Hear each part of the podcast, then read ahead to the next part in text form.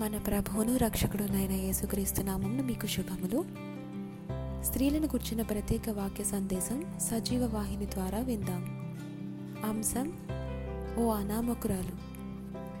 ఊజు దేశస్థుడైన యోబు యథార్థవంతుడు న్యాయవంతుడు దైవభక్తి గలవాడు. చెడుతనమును విసర్జించిన వాడై ఉండి భూమి మీద అతని వంటి వాడు లేడని దేవునితో మెప్పు పొందిన వ్యక్తి. ఇతని సతీమణి పేరు గ్రంథంలో ఎక్కడా కూడా రాయబడలేదు. కేవలం యోబు భార్యగానే పిలువబడింది. వీరికి ఏడుగురు కొడుకులు ముగ్గురు కుమార్తెలు ఉన్నారు ఏడు వేల గొర్రెలు మూడు వేల ఒంటెలు ఐదు వందల జతల ఎడ్లు అనగా వెయ్యి ఎడ్లు ఐదు వందల ఆడగాడిదలు ఇంకా అనేక మంది దాస దాసీ జనం కలిగి తూర్పు దేశంలో అందరికంటే ఘనంగా ఎంచబడినాడు. యోబు దేవుని అధికంగా ప్రేమించాడు. అతని ఆధ్యాత్మిక జీవితాన్ని బట్టి అతని కుటుంబ సభ్యులు అంత ఐక్యమత్యంగా జీవించగలిగారు.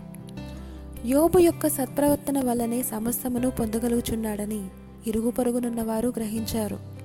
తన భర్త కుటుంబ భోగభాగ్యాలకు యోబు భార్య ఎంతగానో మురిసిపోతూ ఉండేది.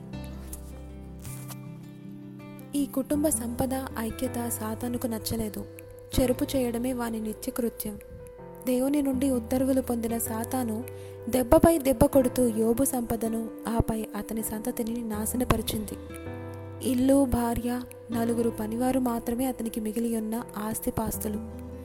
సర్వాన్ని కోల్పోయినా దేవుని మాత్రం విడవలేదు. దైవధ్యానం మరోలేదు ప్రాణం తప్ప సమస్తాన్ని తన స్వాధీనంలోకి తీసుకున్న సాతాను యోబు భక్తుణ్ణి ఓ భయంకరమైన చర్మ వ్యాధితో మొత్తింది. అరికాలు మొదలుకొని నడినెత్తి వరకు కురుపులు బొబ్బలు కలిగాయి. పట్టుపరుపులపై కూర్చునే అతను పెంట కుప్పలలో కూర్చుండే పరిస్థితి ఏర్పడింది. ఇది కడు దయనీయ స్థితి. అందుకే కొందరు క్రైస్తవులు తమకు కష్టాలు కలిగినప్పుడు యోబు భక్తుని గుర్తు చేసుకుంటారు.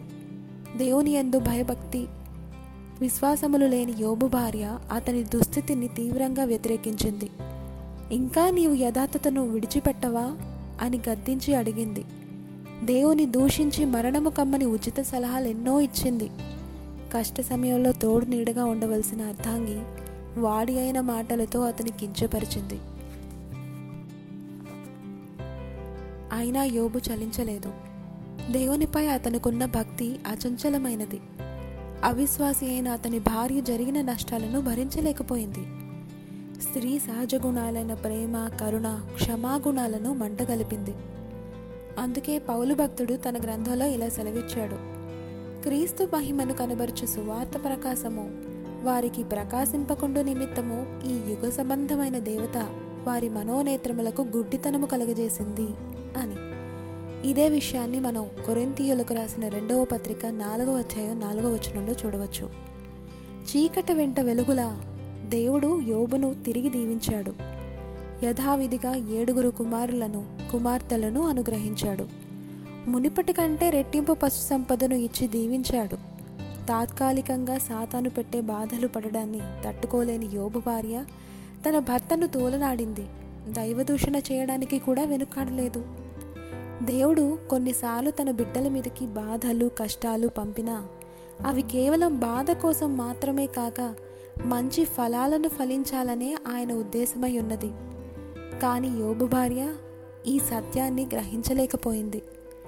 మనం బాధలు పరంపరగా వచ్చినప్పుడు ఓర్చుకోలేని స్థితిలో దైవదూషణ చేస్తూ ఉంటాం.